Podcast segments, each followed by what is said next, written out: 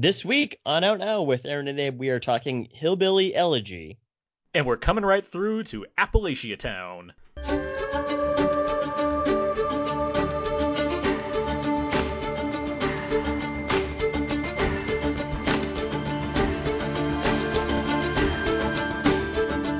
We are now recording, and this is Out Now with Aaron and Abe. I am Aaron, and as always, this is... Uh, this is Abe. Hey, Aaron, how are you? I, I'm doing well now in our second attempt at putting this today's podcast together. Wait, are you telling me that I was like the McAllisters and I slept in? Yeah, but I, I don't know if you were like in the attic or, you know, whatnot, but... Well, if, if Fuller has any soda, he's going to wet the bed. All right, that's enough of that reference. Let's get Out Now is a film. Hello, hi. Out Now is a film podcast where Abe and I discuss new movies weekly. We dig into movies via most spoiler free review, the occasional commentary track, or something completely different. This is our, you know, regular episode here. It's episode four twenty-eight. four twenty-eight. four twenty-eight, baby. That's uh, that's actually a solid number. I like that number quite a bit. I'm not trying to think of an area code. I just really like the it. It rolls off the tongue. four twenty-eight. Yeah. It's like, it's like, you know, a nice model of a car. You know, that's the four twenty-eight over there. Yeah. The, uh, the, the, I was like, what brand of car do I say that, that will make this It'd be work? A B M W. The say, B M W four twenty-eight. Exactly. Yeah, exactly. It'd be a four twenty-eight i or something. Especially the I. Yeah. Yeah. And the doors go up. It's one of those. Oh, it's one of those? One wow. Of those. Yeah. Is that ever good? Do you ever? We will get to what we're talking about, I, mean, I guess, in a second. This for, is important. Uh... This is an important part of the conversation. Doors go up. Like, do you think people shop at that? I mean, I guess if you have a car that has doors go up, you're probably not going to a regular parking lot anymore. You could probably afford. We're talking to just... about gull doors like a DeLorean, or we're talking about like wing doors like a Lamborghini. I, I guess I'm thinking DeLorean doors. Wing doors, I can understand. Oh, it worked out for Troy McClure then, so that's fine. Troy McClure, yeah. Yeah, I'm He's... seeing stars, just one, baby. You might remember him from such films as Shopping Carts, The Deadliest Catch. I made that one up. I didn't have a Troy McClure movie offhand. I was like, yeah, that actually sounds like something you would be in. Anyway, for this, how Good long riff. was that? We should. How long was that before we got to hours. before we got to the very movie we're talking about? Uh, this week we're talking Hillbilly Elegy, the new Ron Howard film that's now streaming on Netflix. And joining us to talk Hillbilly Elegy, we have, from Why So Blue, landing somewhere between being a good Terminator and a bad Terminator, it's Peter Paris. I'm a bad Terminator. uh, hey, everybody. Oh. Hey, Peter, how are you doing? This He's how, looking for John Connor. How how is how's your Thanksgiving weekend been? It's been good. It's been good. Um, it's It was different, um, but spent it with my girlfriend and then did multiple, you know, Zoom calls with families and stuff. Uh, what about you guys? Same thing, actually. No girlfriend, but a lot of Zoom calls with family. it's, like, it's like made a frowny face for a second. It's like, oh, poor Abe. Uh, um, I yeah, I, I I spent the I, I spent Thanksgiving with my lovely girlfriend Anna and her family, and then uh, had more feasting to do with uh, with my dad and and Anna once again the other day. So it was a uh, there you go. A lot of a lot of good feasting was going on, was had, and there was much mm-hmm. rejoicing. Yay. the the yay at the end really sold me. Mm-hmm. Mm-hmm. Well, good. Good to have you back here, Peter, as always. Uh, always happy to have you on the show. And uh, before we get more into what's going on with this week's stuff, let's get to some show notes. Uh, first up, new commentary track. That's been up for a little bit now. It is for Unstoppable, the Tony Scott film. Um, it is a super fun film, and we had a super fun time talking all about it. Uh, so you can check that out on iTunes now and everywhere else you can find our show. But specifically for iTunes, where you can also go to rate and review our show. You can search for our show, Out Now with Aaron and Abe, and uh, you know, you'll see all the other random episodes that we have, which also feature exaggerated openings like this one did. And uh, then you can be like, you know what? I like that exaggerated, ridiculous opening. Let me uh, go give them a rating or review. And you can do just that. You can give us, a, you can give us like five stars if you felt so inclined, and then like even write a few things. Yeah, thank you so much in advance. Five stars, please. I feel like after Thanksgiving, it was good to like recap what the re- review process was. So that's what that was. Yeah, nobody remembers. Everyone's really stuck in this buy now mode for for uh, Black Friday and Cyber Monday coming up. No, I just figure everyone has the itis, you know, after all that eating. Anyway. Okay. um, what else? I think that's it for show notes. I mean, we got we. December's coming, and there's plenty of movies that are still on the way as well, and as far as the kind of award season goes, so look out for like bonus episodes or what out here or there, because there's, you know, a lot to cover, and you can only do so much within the, the regular Sunday episode. So just stay tuned. That's all I'll say for now. And mm-hmm. uh, with that out of the way, let's move on. Let's get to uh, let's get to one of my favorite segments here. What we would have talked about this week, were things not to get flipped on their head in an unexpected situation that caused a lot of turmoil in the world of Hollywood. Yeah, that sounds like the, the segment name that we came up with. Yeah, it's uh, I was happy with that one. Like, it was, it was a little less rambly. This is what we're gonna do every every time now. Every after every segment, we're gonna just really You're grade gonna make ourselves. Up a new segment name for this? No, we're just gonna grade ourselves on how we did with the intro, with the segment name, with everything. Okay, all right. uh, but no, this is where we go over some of the move, one of the movies at least that would have come out in this post-Bloodshot era, where things not to have changed, uh, given the pandemic we're currently still facing and dealing with in ways that are ranging from responsible to very much irresponsible. So, with that said. Uh, there's two movies that would have come out uh, for Thanksgiving for this, you know, holiday period. Um, one of them, well, we're not going to talk about this one, but the Bond movie was originally moved from April to Thanksgiving. But we've talked about the Bond movie a lot at this point, so we don't need to talk about that right now. Uh, but there are two movies right here. One of them is King Richard. Uh, hmm. I, I will explain what this is. This is it's from the director of Monsters and Men, a small movie that I really liked. Uh, but it stars Will Smith as Richard Williams. Do you know who Richard Williams is offhand? Mm-mm. He is the father of Venus and Serena Williams. Oh, okay. So it is a film that goes over basically the, the coaching techniques that Richard Williams used to train his daughters, who, of course, are world-renowned tennis athletes. Mm-hmm. Uh, with that in mind, would you guys have been interested in a biopic starring Will Smith as Richard Williams? Where, where's who's releasing this? It's a Warner Brothers film, so it would have been like a big awards play kind of thing. Okay. Like a Will Smith. I would have been interested to see it if they go down the dark paths, and the dark paths being like how intense he is and was when he was training them, and kind of just like the way that he helped them become champions, right? If it's going to be like one of those, like, I'm sure that there's like a lot of love there too, but I, it's not easy to become the best tennis player of like all time kind of thing with Serena Williams, and then like having two of them together during like the nineties and the two thousands, like it's not easy to raise your children to be like that. So I, I would have loved if it was, um, uh, you know, true to a story and, and dramatic in, in ways that I can appreciate from definitely a a parent who wants their children to succeed in, in athletics. Peter, how about you? Are you interested in a Richard Williams biopic? Uh, you know what? Yeah, I'm also I kind of like um. child prodigy sports like type of movies. So yeah, yeah. I actually, I'm surprised I never heard of that. Who? Wait. Yeah. Are you? I mean, so wait, wait. There's, there's, there's been no mark because you know it was a movie that was moved very early on, so it's coming out next November now. So it's, it's well, not. Like, there was no marketing or anything to begin with. To who directed it? It's from uh, the director's name is Reynaldo Marcus Green. He directed a film called uh, Monsters and Men from a couple years ago that had John David Washington. Uh, among other people, it was a, it was like, it's like three stories that are all wrapped around the same kind of cause. Um, yeah, monsters. It, when you said monsters, I was like, wait, the Ian McKellen thing, and I was like, that can't be right. Like, what um, God, gods and monsters? Gods and monsters. I was like, that's not right. Like, um, I mean, I could actually buy Richard Condon coming in to direct a Richard Williams bio. That actually makes sense to me offhand. But um, the other one is Monsters Ball. You could have mistaken it for that. There's oh, that's Ball. True. There's Gareth Edwards Monsters. So you know, the director of Rogue One and Godzilla. Was like, you right. know what I want to make right now? House, I mean, let's just go on tangents here. uh, I mean, with that, I, with that in mind, I, I would agree with you. I mean, I like Will Smith in general. I like when he makes choices like this when it comes to his dramatic work. Um, I do. I would I have a concern with how dark it goes? I guess, but I I'd like to think that I think Smith is a very smart guy when it comes to making these kinds of movies. I don't think he makes very many easy choices when it goes when he goes to make these kind of more dramatic films. So I, it, it, for being like this is Warner Brothers, right? It'd be so it'd be a big studio film. I'm sure it'd have a, I'm sure I'm sure it'd find a balance, which I guess we'll see in the you know the year mm-hmm. to come when it actually gets released. Um, but yeah, not again. There's been nothing on this beyond the fact that it exists, so there's not much to talk about because we haven't seen anything from it. But that's a movie that was coming out originally. The other film that was originally going to come out this week was Raya and the Last Dragon. This is the new Disney animated feature um, directed by, and this is fun, Don Hall, uh, director of Big Hero six, with along with Carlos Lopez Estrada, the director of Blind Spotting, which Abe and I are huge fans of. Yeah. And the film also features, as through the voice talent, you have Kelly Marie Tran from uh, The Last Jedi and Five Minutes of Rise of Skywalker and Aquafina.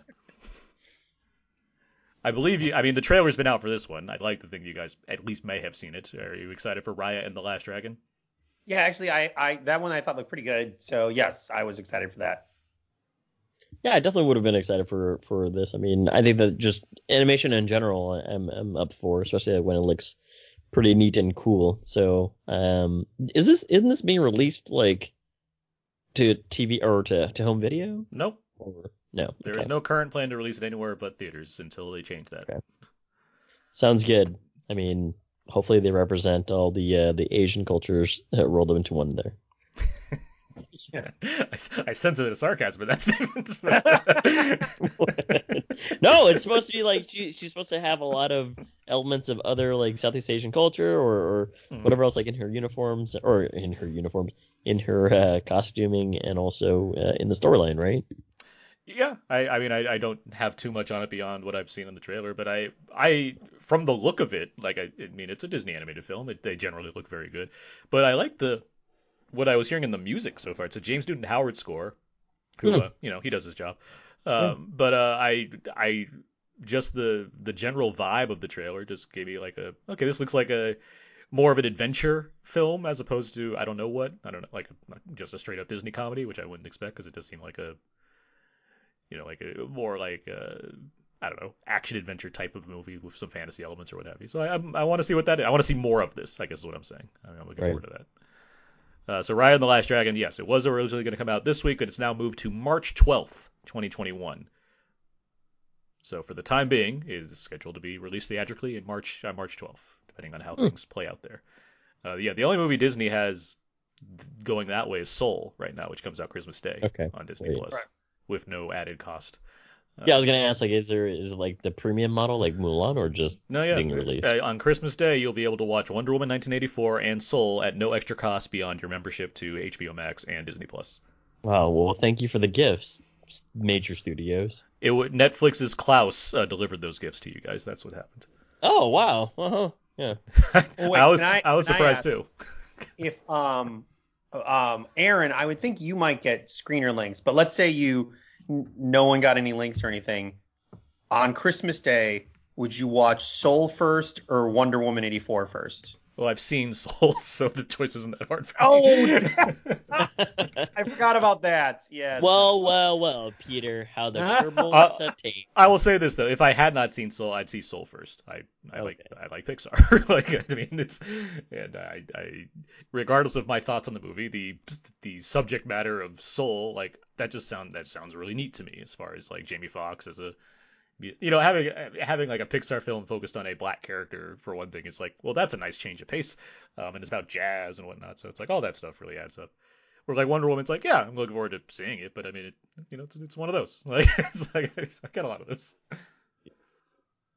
Aaron, same thing. You mean Abe? You mean Abe? Oh, God, Abe. Sorry. Yes. Thanks a lot, Peter. I know that Aaron and I look exactly the same, but, you know.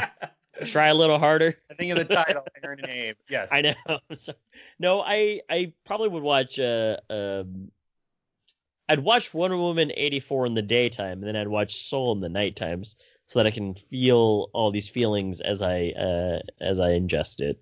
That's fair, I guess. You take one as the matinee, and one as the the primetime feature. Right. Yeah. So that I can be uh, not bombarded by cars passing by on the street uh, as I watch Soul at you know ten thirty, so that I can uh, just weep into my my hoodie. Peter, how about where are you at with this? Yeah, in this um, unnecessary competition you've created for us. I think that I mean quality quality wise, I'm pretty sure Soul will be what I think is like the better film. But I'm very curious about Wonder Woman eighty-four, and it's been a long time since I've seen. I've I've watched a lot of I've I've rewatched some Disney movies over this pandemic and stuff, but I haven't really watched M C U or D C E U stuff. So I think I'm just, yeah, I think I'm I'm pretty much in the mood for like a superhero like mm-hmm. movie. So now I probably would. Now my mind is on what is the last superhero movie I watched? Like I'm trying to think about oh, that. Wait, wait, wait, in theaters? God, wait. Well, not in theaters. I know what it is in theaters. I'm trying. I mean, in general, like during this quarantine where I've had plenty of time to watch whatever, I'm trying. Oh, to you're not what's... watching Disney Plus on loop? Wait, would we count you, you, they can't pay the critics when we're not going to theaters, Abe. So no, I'm not watching the movies in the loop. Would, would no, that's why they're giving you uh, Soul for free. They're just like, here, we can't pay you, so we'll just give this to you. Peter, what'd you say? I, you know, I forgot. I did see New Mutants, what, two weeks ago? Oh, yeah, okay, that... New Mutants. Okay, well, let's okay. let's think before New Mutants, because that, was, that came out. So, like, we were by default going to watch that. What's before New Mutants? Because now I'm trying to think of mine. Was before... Because, yeah, there's no Martin. There's no other Marvel movie that came out, like... I'm not even talking new. I mean, like, re like rewatches. I, I, my thought is I haven't rewatched much as far as those Ooh, franchises go. You're watching v... all, all new things. I watched V for Vendetta because I got that four K, so I wanted to see how that looked. Mm-hmm. But that's not, you know. Well, it. I mean, what his men have are bullets. Yeah, but we have. I rewatched. An idea. um, early in the pandemic, I, I did rewatch Thor, which was my, which was only the go. second time I had ever seen it, and actually I liked it more the second time. Cause well, cause I'm. I'm that's a, more... that's an out now classic. We would say that's like our our like eighth episode, if I'm not mistaken. Yeah, I was like, it's like Whoa. number six. I'm pretty sure it's eight. No, I'm pretty sure it's eighth specifically. I think it's the eighth yeah. episode. It's like we definitely like that movie more than others. Yeah, I enjoyed that one. Um, yeah, I haven't really... I don't know. It's so weird. Letterboxd is certainly helping me out here, but I still haven't found one. so, I mean, um, it's strange because when I got the Disney app, I was very much all about Marvel and Star Wars, but I feel like I've probably seen more just Disney stuff with that app. Oh, and The Simpsons. I've rewatched a lot of Simpsons episodes. Oh, yeah. So. Love The Simpsons. I mean, that's just, yeah. Yeah, that's just easy to do. Right. I mean, granted, I get a lot of screeners and things. So, like, it's hard for me to be like, yeah, let me put on Iron Man two right now, um, which I wouldn't mind. Um, I just watched Iron Man three just like uh, a couple days ago. So that's, I, that's why I was like, it's not on loop. I do have whole... like I have I have Guardians two in four K, and now that I have this new four K T V, I'm like, well, I want to watch that, but then I'm like, well, no, I want I'd rather wa- I want to watch the first Guardians. For- I just want to watch both of them. So I've been like waiting for to get Guardians one on four K so I can just have, you know, a mini marathon of those movies before just mm-hmm. watching two. But I know two's going to look spectacular, so I'm like, I'm excited. Guardians for it. Does look really nice, really pretty. I'm Guardians sure they do. do. Like they're because they're filmed differently than most of the other Marvel movies, they by default look amazing. It's true. There anyway, we can move on from this as I continue in the and background. That was four K talk with Aaron and Abe. Scott Pilgrim, but I, yeah, I can't find any of these. K O. All right, let's move on. Let's uh, let's get to our, our main review for Hillbilly Elegy. Well, I thought your mama was going to be all right. Be happy. I know I could have done better. But you, you got to decide you want to be somebody or not. I've been doing real good. I just had a down month. I got an interview tomorrow, Mom. Otherwise, I... Oh, you know me. I always land on my feet. Daddy, don't look at that. Come on. Come on.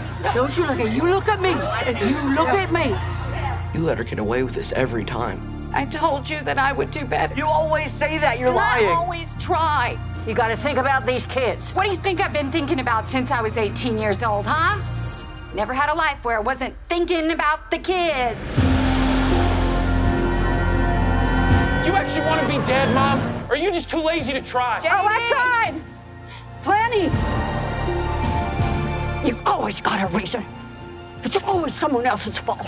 Some point, you're going to have to take responsibility. Or someone else what? is going to have to step in. Who, huh? You? Hasta la vista, baby. How many times you've seen this? Oh, about a hundred.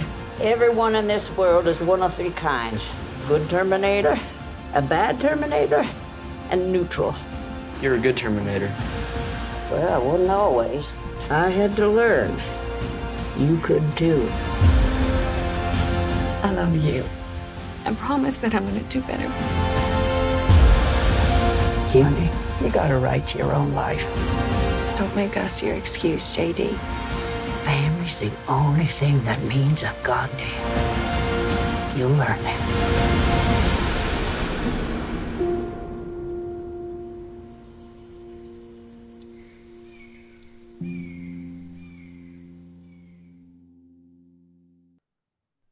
that should have been some of the trailer for Hillbilly Elegy. Based on the twenty sixteen memoir by J D. Vance, the film tells the story of J D's family and the way Appalachian values of his Kentucky family relate to the social problems they face in Middleton, Ohio, where J D's mother's parents moved when they were young.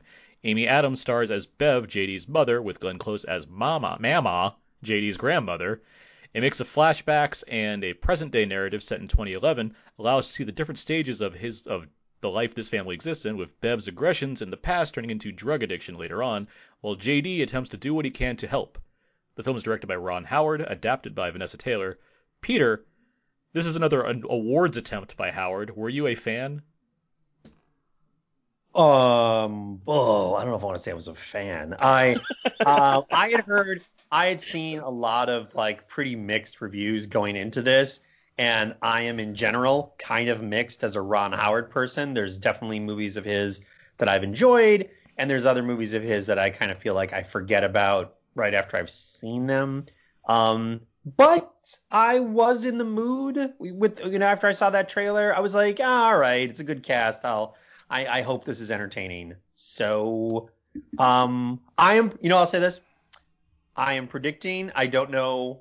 I don't, Aaron and I have talked a little, so I don't know what Abe thinks, but I kind of have a prediction. I'm probably the most favorable of the three of us. Um, I, I wasn't bored. I'll say that. Like I, yeah, it was okay. I, I, I also, I do kind of like stories about, uh, I mean, Sean Baker, I think does a, a much better job, but I guess what we would think of is like either, I don't know, would we say disenfranchised or people on the fringes, like mm-hmm.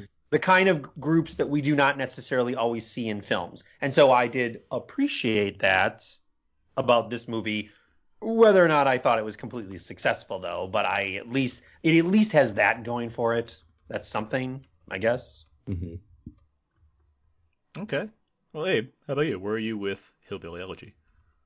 Yeah, with Hillbilly Elegy, um, I found myself just really, uh, like, enveloped with the story. Like, you know, one of the first things that you kind of get a glimpse of is you get a glimpse of, like, him as a young kid, and they're they're in Kentucky, and you can definitely feel, like, you know, the, the sound of the cicadas, like, the way that it's being shot, the way that you hear, like, their voices, and, and kind of just the, the story is being told. It really takes you there. Like, it really makes you feel as though like you're in Kentucky with this kid. And so like Ron Howard does a great job of, of just like really making you feel like, um, you know, we're in J D Vance's world. And then, you know, you, you really feel like that, that stifling air of like the, the mugginess of like the summer. And uh, as J D goes out to like the swimming hole and stuff like that, you're just like, man, family is such a great part of this storyline. And as you advance here, I was really blown away by just like how good like um, the story was, and then just like how good like J D's character like comes to be. And I, I just kept on thinking to myself, like, man, like I can't believe that this guy had such a hard life. Like I he he made it pretty far. Um, and then I uh, woke up and then I was like, man, this movie is such bullshit. Like there was just so much of this movie that I was like, I don't understand some of it because it's unrelatable, because I, you know, I, not not that I, I didn't grow up like without having things, but more just like I, I don't think that it's here. Let me take a step back. As we is recover a, from it, the whiplash of the bit you were doing, just like, yes. Yeah. I was trying to sell Aaron because Aaron can sift these out. I was re- I was I was giving you a cock eye through my without the video here through the through the computer screen. Yeah. Here, got it. There was a no. Is, is it a bad story? No. I mean, like J D Vance's story is pretty incredible about him growing up in Appalachia with these values, and then with uh, him going to like Yale Law.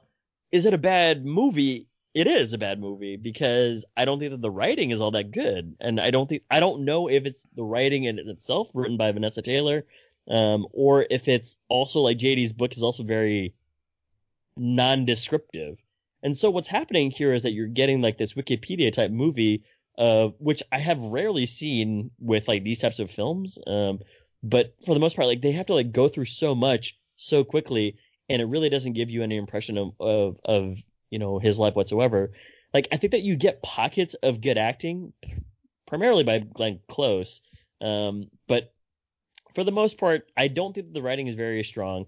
I don't think that you have enough to attach yourself with to any of the characters, like to say like, wow, well, J D, he's having a hard time now. Oh, well, I guess that you were going to go on a montage of him being fifteen and starting to do some dishes and, and throwing out the trash. And that's really going to what sets him straight. It's like, I don't think that these things work in a movie like this because it becomes unrelatable. It becomes like, oh, well, it's so easy for him to have gone through all these trials and tribulations. And all of a sudden, like, you know, the the, the reason why he was failing in math was because he didn't have a calculator that his grandma bought for him. You know, it's like, that's not the real reason. Like, what you you're showing me things, but you're not telling me things. And because you're uh, well, I mean, that's actually the the right thing to do in terms of like show versus tell. He's also but, really bad at stealing. I just put that. Yeah, there. He's also bad at stealing. But yeah. also, I think I think really what it comes down to is like I, I I haven't been given enough about this J D Vance character to really appreciate how much he's gone through. And the examples that they throw out there are just so, while they're real, like I found them to be so poorly like constructed that I just didn't give a crap. And I I will say honestly that I don't know what the directing was like. Like, I think Ron Howard has some good hits and some good misses. This is probably one of his misses. Um, and I, I honestly don't like the, the kid actor who plays J D. Vance. Um, the adult actor is a little bit better, but Amy Adams, like, here and there. But honestly, like, the, the person who breaks away from this is Glenn Close. And it's because she's given a few monologues to do these things. But on the whole, I don't think it's a good movie at all. I, I don't think that I've, I was really attached to anybody because um, – of just the way that uh, the writing was, was so poor. But yeah, I, I, I also found it to be kind of a chore because it's also like two hours long. And, and at one point I was like, I wonder where we are right now. And uh, fifteen minutes. We're about halfway, fifteen minutes. Yeah, we're about halfway through. And I was like, I can't believe that this is happening. So yeah, I, w- I was not a fan because I just think that it's not a good movie. I um, I'm I'm about the same with Peter, honestly. I I, I okay, I'm gonna leave now. I'm not gonna. When you know, watching it initially, I I watched it with my lovely girlfriend, and I I I found myself drawn in by a lot of what was going on as far as like the main story being told, which is really like the present day story with as far as the kind of uh, the adult J D dealing with his mother who had a drug problem. Like, there's just like. There's enough of like a, I don't know, a visceral pull there where you're just inherently interested in where that's going to go. And like that, that made it work. That made it watchable to me. Like that, like we can talk about the performances and the writing and what have you, but in terms of like a movie I could just watch, like that element, I think made it work well enough. But like the more I sat on it, the more I started thinking about it, I just kept thinking to myself, well, what did I learn about Appalachia? Like, I feel like, regardless of how much you agree with the viewpoint or what have you, I, I feel like the the film's goal is not only telling you this specific character story, but also giving you an idea of what it is, like Peter, you were referring to, these, you know, this population that people just aren't as familiar with, and in this case, this kind of Appalachian society.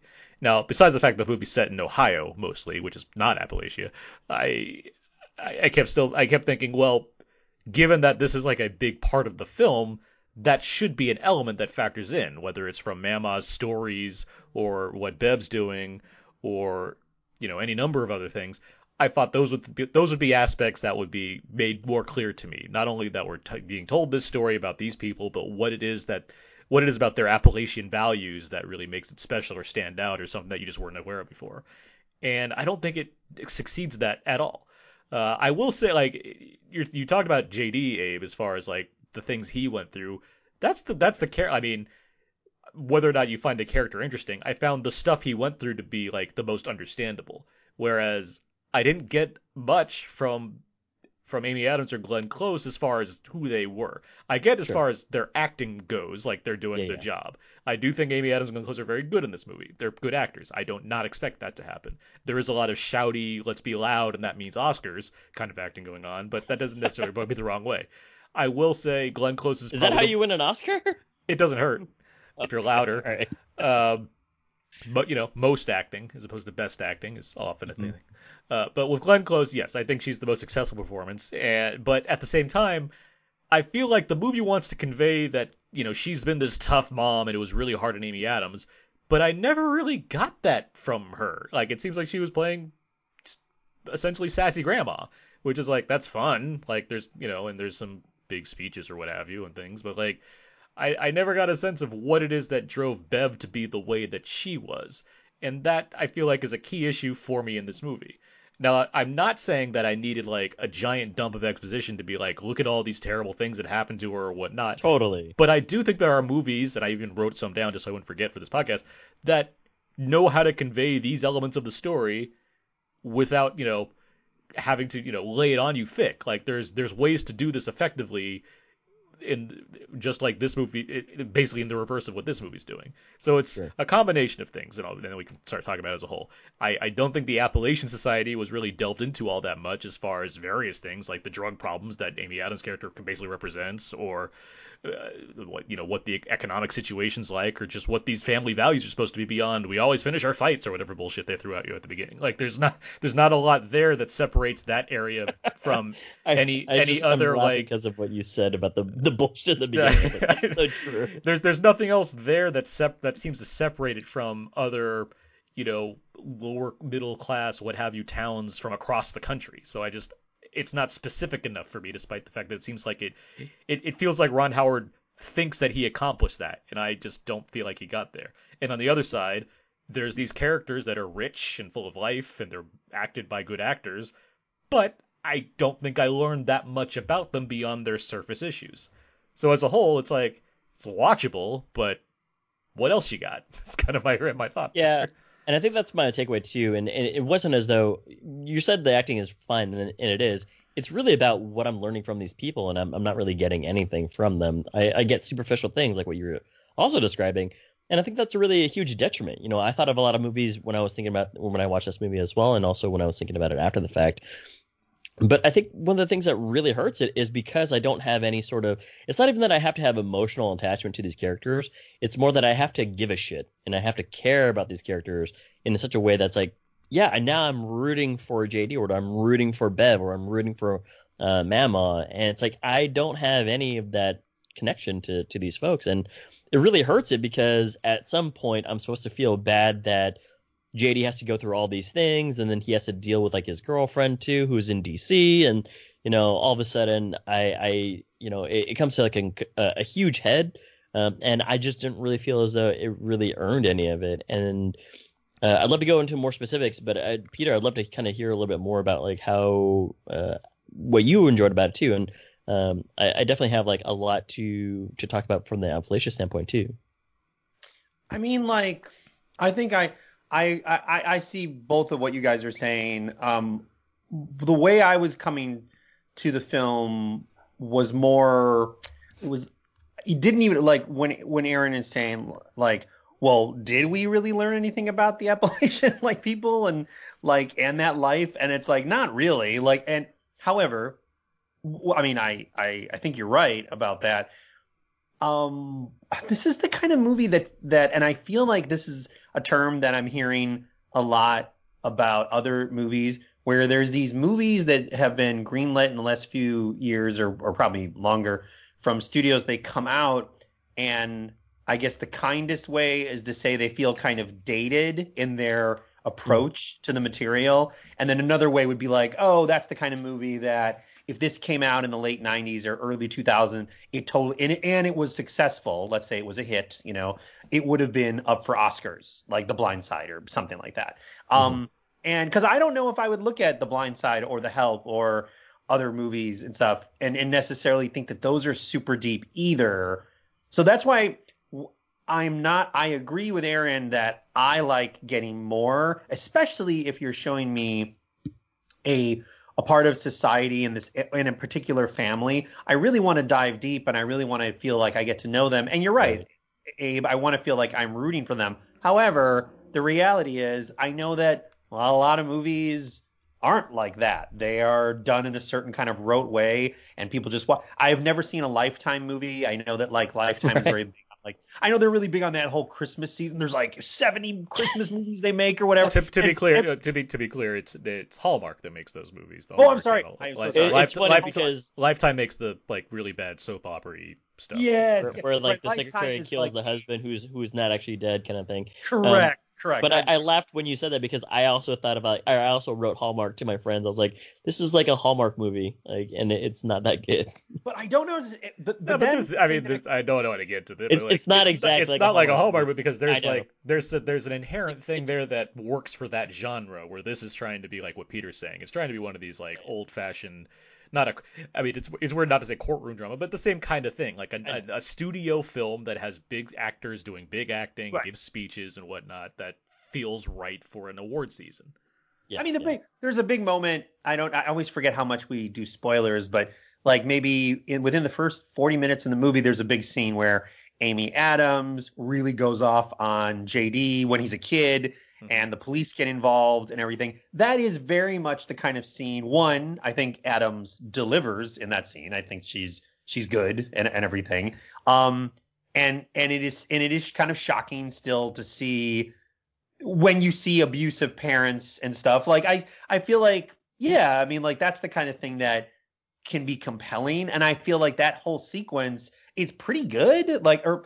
It's weird to say good, but like I am, I'm, I was on board. I'm like, okay, where's this gonna go? What's this? Sure. What's this woman? Well, it's not really their neighbor, but what's the person that J D J D goes in this house? What and, you're speaking to, I think, is something that Howard really knows how to do well is handle tension. We don't talk about that yeah, enough when right. it comes to him. I, I think he, for all the you know, dramatic work aside, I do think when he has scenes that are constructed around tense moments, he's very good at that. You can look at Apollo thirteen, you can look at oh, Backdraft, yeah. you can look at. I'm not going to say the Da Vinci Code, but you can look at a number of his films that The Ransom. You can look at a number of his films that involve The like, Ransom? What? Ransom, Ransom, okay. Ransom. Give me back my son.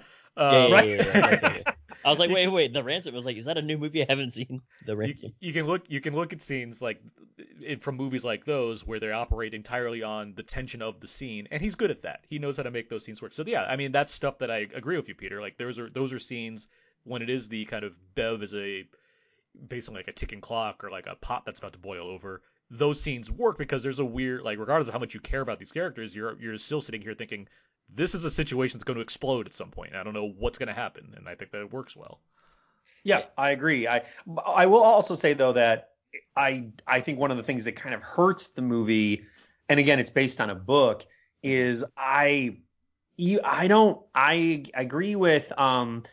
Abe, I, I don't, you know, of course, I don't want to be hard on child actors or anything, but I really think that the younger J D, the younger J D is in the story that I'm more interested in, but I find uh, his performance kind of lacking. The older J D, who just needs to make the decision to, is it like a Harvard interview? Is Yale. that what it is? Yeah, Yale, Yale. A Yale well, it's a, interview. It's an internship. But you know, what are they going to do with the mom who right. O D'd? And it's like we need to, you know, like that doesn't. That situation didn't like compel me as much, but I understand this is a book. So it's like, well, that's probably the story. Sure. And they had to figure out a way to balance these elements and stuff. But I mean, that's the thing as a viewer where I'm like, oh, now we're back to him on his smartphone, trying to talk to his girlfriend. He's got to drive. What's he going to do? And I'm like, eh, like, I don't find that. His girlfriend, played by, like, I... his girlfriend from Free, played by Frida, Frida Pinto, Pinto, who's been yeah. like a college student for a while now. 'Cause she was like in college in Rise of the Planet of the Apes, hadn't she? Oh, wow. So she's just... yeah. The timeline is just the same. Really gotta get those grades she's up. Being, she's being typecast as college student or grad student. I will kid, say that like the actor, real the... quick, real quick, the actor playing the older J D, Gabriel Brasso, Basso. This kid's grow like I. He was in like Super eight and The Kings of Summer, and now he's like you know, I guess he's, he's like slightly older by a few years, but like it looks like he he like bulked up for this movie too. Like oh, I, I, he's from Super eight. Ah, yeah, because he's like oh, he's okay. like. You know, I we've been as I long mean, as we've been doing this. Wasn't filmed last year. I know, but it's like we've been doing it. That came out once we started this podcast, so it's been For like sure. a while. At the same time, it's like, geez, this kid's grown up now, and he's like playing oh, like yeah. an adult in Yale. It's like, all right, right. I do think that there's a there is a thing though that, and this is where I wonder if, especially as people who like, I think all of us consider ourselves kind of like not just. Uh, movie fans, but people who I think we somewhat know about the business and everything. Mm-hmm. There is, I feel like fifteen-year-old me would maybe see a scene where there is a scene early in the movie where um, older J D is at that at the table with all the, the the he's hoping to get this interview, and a person says something about like rednecks, he basically talking redneck. about the South, yeah, and yeah. there's a confrontation. Yes, a younger like me not knowing too much about the nuance of those things, probably would be like, oh my God, I can't believe you said that. And good thing he's sticking up for himself. But like, it's invented older... for the movie. That's not in the book, by the way. Oh, really? Oh, yeah. Wow. Yeah, I was like, that felt like it was not. Yeah, because really the older, like, yeah, the it. version of me now watching it, and I don't know if that's also just audiences now too. It it just feels really like, I mean, yeah, forced or phony. Even though I am sure that, of course, those situations can happen, but it just rings really hollow, you know, and it's just yeah. like, ah, really? That's well, what that's. I, what I think it, it comes from its placement in the, for one thing, nobody wants to be called a redneck. So, I mean, I'm sure that's part of it, right? I mean, it's easy to understand what the goal of that scene is. Oh, but, of course, but, but of course, I think yeah. it's coming at a point where we haven't learned much about this area. So it's like, it's not earning these moments. It's, it's going, it's all surface. Like I've said, like it's, yeah. it's all like, right. It's like, yeah, there's a natural reaction that you can get, but how much meaning does it have? I mean, you can do more. You can do more to make that yeah, scene work. And, and, like, and not you know, stick and not stick out like a stock sequence. It, it, yeah, it feels very much stock. And so, like, that example of that scene, I didn't like that scene overall because it's like, okay, cool. I've been in the Marines and I've been in law school, and yet I don't know how to sit down at a dinner table that's the, and yeah, figure out that's the all the thing. forks. Yeah. I mean, like, like, this like, is like, so, like, written out of, like, Some some guy who like or you know watch like uh, uh, things like, oh, this is like what high class society does. Like, that's not true at all. First of all, if you're gonna go and get like a glass of wine at a uh, at a cocktail party, nobody's asking you if they're walking around if you want a Chardonnay Chardonnay. or like know, a dry Pinot. You know, like, it's just red or white. You yeah, can only choose one or the other. It goes way over the top with the, like, separation between these things. But, Abe, you're exactly right as far as the person J D is, where he's had this experience and he's been a Marine. And he's like, he can't control himself here. Like, that's yeah. that's odd. Like, it's I don't think the situation's not that tender where he can't but, handle himself exactly. at a dinner table. Also, the other thing, real real quick. Yeah, yeah, yeah. I've never been at a fancy dinner, but I've seen Titanic. I know what the little fork does versus the big fork. I mean, it's like, this isn't hard. This isn't rocket science. You don't need to go but, to but another yeah. room to call somebody and be like, what do I do with these forks? They're going to laugh at me. And I think, and, and to be honest, like, I, this is like something that you, in real life, nobody gives a shit. Like, unless you're at an etiquette school, nobody's really? going to give a shit that you use, like, the little fork for your dinner instead of, like, for the salad. Just, you know just I mean? imagine that phone call. Well, J D, I mean, you have scores that are over the roof here. Your qual- your extracurriculars are top-notch, and I, I hear you're working multiple jobs just to pay for yourself through school. But I'm sorry, this internship, I mean... Right. We, we like people around here that know which fork to use at the right time. So I just don't think this is going to work out. Yeah. But I mean, this is this is an example of what I what I said earlier of like, I just find it unrelatable, right? And it's uh-huh. not that I I haven't been to these fancy dinners or whatever the case. It's more just like, this scene is a ridiculous scene in an, in and of itself, because why would you write this is as if like it it happened in like some like super if if, if this happened in Encino Man, I'd get it, right? But this oh, is happening sure. to a guy who was, you know, again, a Marine, and then he. It, he went to undergrad and then he went to grad school for law. It's like, I don't understand why this is here. And if it's real, then fine. If it's not real, whoever wrote this, Vanessa, you like, I don't know what you were doing. So when when I'm taking when I'm taking a look at all this, all these scenes together as a collaborative, Peter, you're totally right. I mean, one of the things that you said earlier, which I really agreed with, is like, you know, we don't get a lot of these fringe society type movies, and when we do, sometimes they're really good. And what I think about is like, you know, Aaron and I have talked about Out of the Furnace. That's also in, in West Virginia, Appalachia, Logan where it's Lucky. like, hey, yeah, like that. That's like, hey, a town uh, has a hard time. And then a brother, one of the brothers is is much more wild than the other, but also society at large is like eating at him. Um, and then I like watching this movie. I also thought about like, you know, other movies that have been fringe that are really good are uh, Beasts of the Southern Wild. Oh, um, yeah. Where project. I'm watching that, I'm like, I, yeah, exactly. It's like, I get how poor they are in that movie. In this movie, everybody has their own house. And I get that it's like poor Ohio, but they live on the same street. They have three homes. They have two cars. They have uh, presumably jobs and what have you. And so like when these things happen, like these, these, these cut scenes happen of like how tough it was, you know, yes, I get that hunger is an issue, but you didn't show me that, like, it's so difficult for Mima to get more food, or she lost her job, or, you know, what have you. And, like, I don't have that sense, so that when you get, like, that delivered Meals on Wheels kind of thing, and she cuts, like, more of the chicken for J D. It's like, this is I it, it's it's understandable, but it's also just like not really anything that's hitting me home. And I see what, what you're I see what you're saying. I mean, I, like there's you know Bev loses her job a couple of times in this film, and we never really see what the setback is. We just see like, oh, now yeah. I gotta go find another job. And it's like, I'm not, and I'm not saying like the movie needs to be three hours so I can cover these various things or whatnot, but I, I mean, it gets to what I, but I've, I've been saying. I mean, as if well, they did, it'd so, be like a six-hour movie kind of thing. Sure, but like it gets to the thing I've been saying as well, where it's, it's not, it's not that it's not giving me this stuff. It's just it's sure, not sure. doing it in a way where it, may, it leaves an impact. You're, you're yeah. saying things about like jobs or like you mentioned the Meals on Wheels things, and like it, it, it gives some. It gives some flavor to what's happening, and it, it right. you know, the production design is good in this film, but like, I, I'm not feeling that. I'm not feeling yeah. that beyond the notion of, okay, this is what it is right now. Yeah. Well, I, think, I also, think the other. Oh yeah, Peter. go ahead, Peter. Oh, oh, oh go ahead. No, Peter, no, please, go, Peter. Oh, I mean, I think also maybe what we're talking about with all these scenes are, and actually this isn't necessarily about being Appalachian as much as it is about being specific, is we're talking about scenes that are very external. He is at a table. He does not know what fork to use. Uh, Meemaw, um, I think it's Meemaw or whatever, or Mame, whatever. Um, yeah, so we, Meals on Wheels comes and she needs to figure out if she can get more food for her and her grandson. I always feel like that's fine. Like you, of course you need external things, but a really good narrative with characters.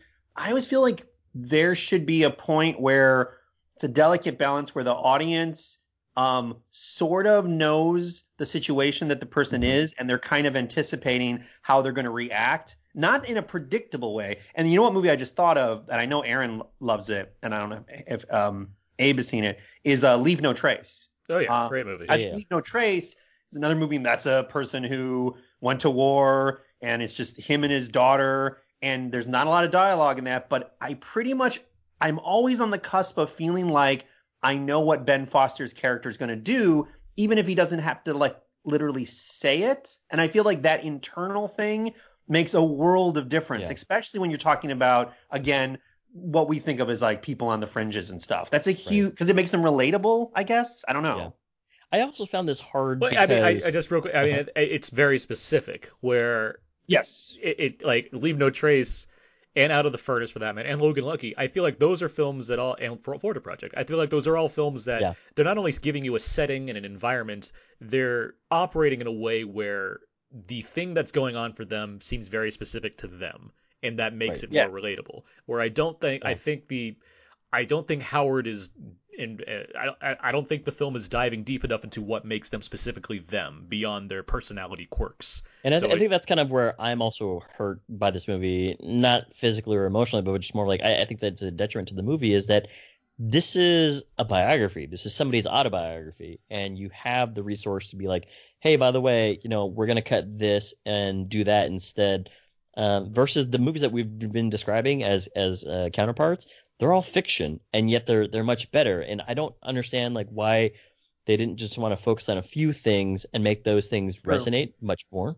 And that really hurt it too, because you know the example that I think about when you guys when we all were talking about like the Appalachian people is like uh, J D's grandfather passes away in this movie, and they, they go back right they they bury him back at back at uh, in Kentucky, and at one point you know everybody is is taking their everyone literally stops in the town.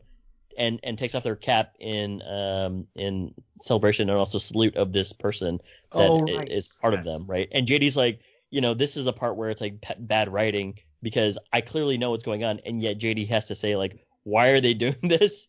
And then Mama has to say it's because we're hill people and we we uh we celebrate hill people kind of thing. And I was like, I get it, but also this is poorly constructed, um and so those things add to it, and and. My biggest grievance about this movie is that this is something that we've we talked about a lot in the last like few years, which is like the representation on the screen is just I just don't understand.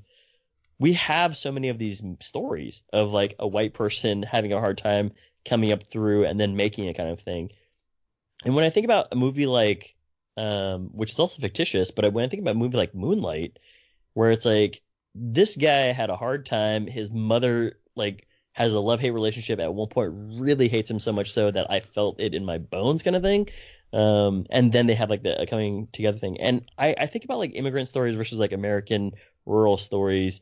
I haven't seen Minari, but I actually I, just Anna and I watched that today. It's actually very yeah. relevant to this conversation, but I'm not going to oh, say too because much. they're they're like in Alabama or Arkansas, Arkansas. or something like that, right? Yeah, yeah. And it's like I haven't seen that yet, but I think immigrant stories have so much more to tell than something like this. And this is not to say that this is a bad movie. It's just like when I think about you mean a bad story, bad story, yeah. Um, well, it's a good story. It's a bad movie, but uh, I know what you, you know, I know what you're saying. Yeah, yeah. I, I, but, you but we saw like Tiger Tail earlier. Yeah, we saw a Tiger Tail earlier this year as well, and that's a story about an immigrant coming to the States and uh, having to choose between two worlds kind of thing, whereas this one is just like, hey, if I – Aaron, you talked about this too, and I, I wrote this down.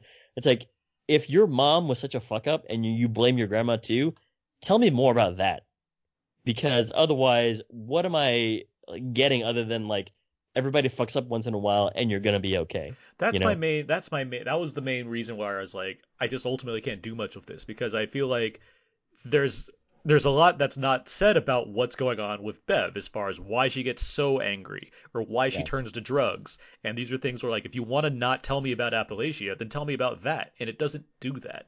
So right. I'm like, I feel bad as far as.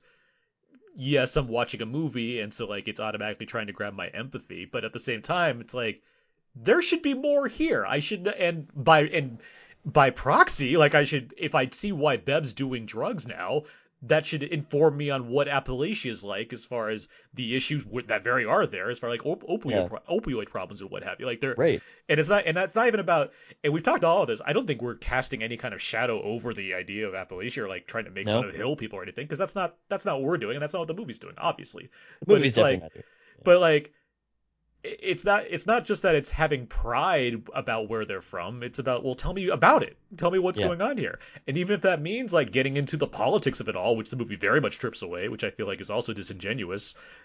I it's like, give me something more. Like I yeah. there's I and, mean like the, the book like I, I mentioned I mentioned yeah. the book was released in twenty sixteen, and I'm, I haven't read it, but I'm very aware that J D. Vance has views on like on, like a part of that book is very much why people are, you know, choosing certain ways to go as far as where they stand on the political aisle and what have his, you. His and, his basically he's saying like you you should pull yourself up by your own bootstraps is what he's saying. And there's yeah. ways to and there's ways to relate that to the ideas of today or what have you. And it just like none of that's really there in this movie. But, so but that's like, also what I'm pointing out is like, you know, again, J D. Vance today is a venture capitalist. He's a Republican and he graduated from Yale Law.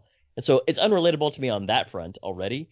But then when you read his book, and this is like for my friend who's read it, who's given me like the, the nutshell synopsis, is like, well, he's basically saying like, you know, the reason why Hill people are the way that they are is because they're not trying hard enough or whatever the case is. Like, dude, the example I just gave you guys earlier of like, they you guys had three different houses, you know what I mean, that you could go to if you wanted to. And I'm not saying that it's a good place to live. It's just more like there's other scenarios and other situations and other movies.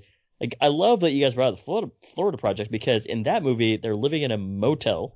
Mm-hmm. And what you don't get until later is that the mother is so broke that she has to sell herself for, for money. You know what I mean?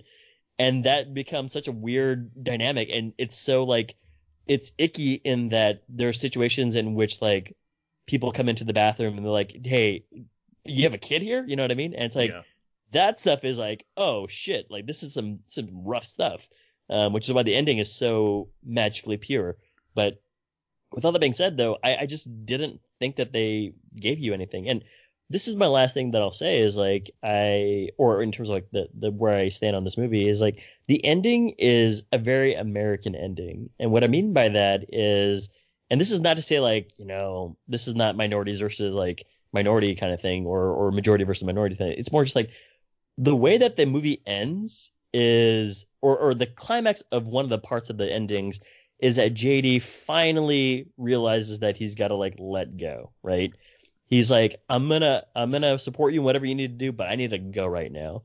And that's a very American ending because I immediately thought of The Farewell, which is also fictitious kind of, and I think to the scene where she where Aquafina talks to her dad and her uncle, and her uncle is telling her about East versus West and why these things matter, you know what I mean?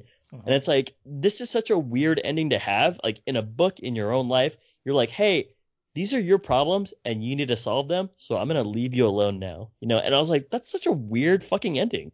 Like, it's so rude to some degree, but it's also like, I don't understand. Like, this person really needs something right now and you're going to leave them? That That's not really the way to go here. But I guess, you know, I, I, I, I'm on the same page of a lot of psychologists of like, if you need help, you have to acknowledge it yourself kind of thing. And I get that. And so you can't really help somebody unless they're saying like, hey, I definitely had like a drug problem. But just for you to be like, I finally grown up. I have a flashback of all these things that you did to me. And it's like, you definitely need to grow up on your own, mom. It's like, that's such a weird way to to say, like, I've become a man. You know what I mean? Well, so I, I, that, I, I had a hard problem with that.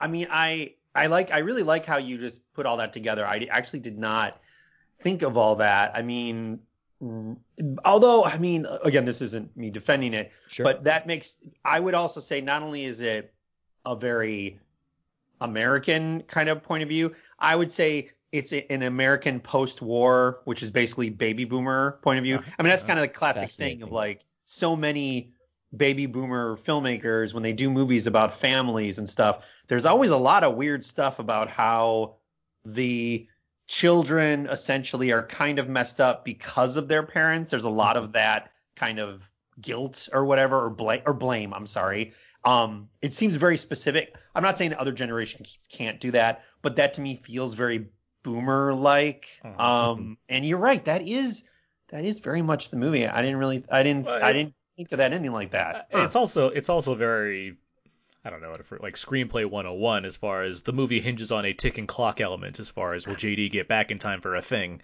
Um, right. So it needs to wrap things up within that amount of time. And so it's, because I, I agree with what you're, I hear what you're saying as far as like, what's the message trying to send here? Well, because it's trying to pretzel itself into something that quote unquote works for a movie, you have to like hit certain beats and what have you. And it's like, Ron Howard, you've been doing this for a while. Like there's like, like they, they, I'm, I'm sure, you know, there's other ways to accomplish, like if you can make a movie about a spaceship where it's just people in a room deciding how to fix it, I feel mm-hmm. like you can make a family drama work better than this. I, I just, right. It's a little hard to comprehend sometimes when you have people that are very good at their job for the most part, how they're telling a story here. Yeah. And I feel like the, There's because the, what part of what frustrates me is there there is stuff I like about this movie, because I do think there are elements that are compelling. I do think the actors are doing their job, and I do think like even the look and the, even the score, I, like Hans Zimmer and David Fleming's score in this movie, I think is pretty good. There's a lot of like yeah. stuff here, because I think Ron Howard is good like that. He gets good people because he's Ron Howard, so he can get this stuff and make it work. So it's it's not just that it like doesn't capitalize on a lot of good of like the things going on here. But it's frustrating because it can, it, like it can find the sure, way to do it. Yes, like Frost yeah. Nixon's a ridiculous movie as far if you think about it, but it's like it's also pretty neat. Like I really like Frost Nixon for like how oh, it, I like yeah, put things together. Right. It's, so it's like why why this one as far as you know what? not being able to tell this personal story about these characters, because it feels like they're he's doing that as far as I have these actors and I'm going to let them act, but he's not doing anything else. It's like he just tried to, decided to skip steps to like get you to like Do you think that moving maybe... moments, quote unquote. Do you mm-hmm. think maybe what's going on, though, is that Howard maybe had the intention of wanting to kind of – I mean, that I know of, I don't think Howard is – Ron Howard is politically on the same end as the person who wrote um, the book. And do you think that maybe in the times we're living in, Howard really wanted to tackle a subject like this, and he really wanted to do what he thought was to kind of pay respect to basically a kind of um, culture and way of looking at – not just people, but like as as Abe was saying, uh, America, maybe in ways that he's not familiar with. And maybe he just couldn't make that connection, because when you brought up Apollo thirteen and Frost Nixon, both movies, which I think are pretty strong for Ron Howard. Yeah. Those are both movies where everyone in the room, like the characters that we're dealing with, are all from the audience's point of view. They are all pretty smart. Like they're literally rocket scientists in Apollo thirteen. So we are assuming these, this, this isn't about good guy, bad guy.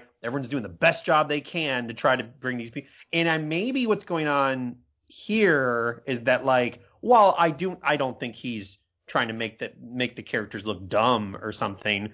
Right. It's not quite I mean, the same I, I would say the movie yeah. goes out of its way to say they're smart. Amy Adams was the valedictorian she promotes many times. Oh, that's right. J D's at Yale.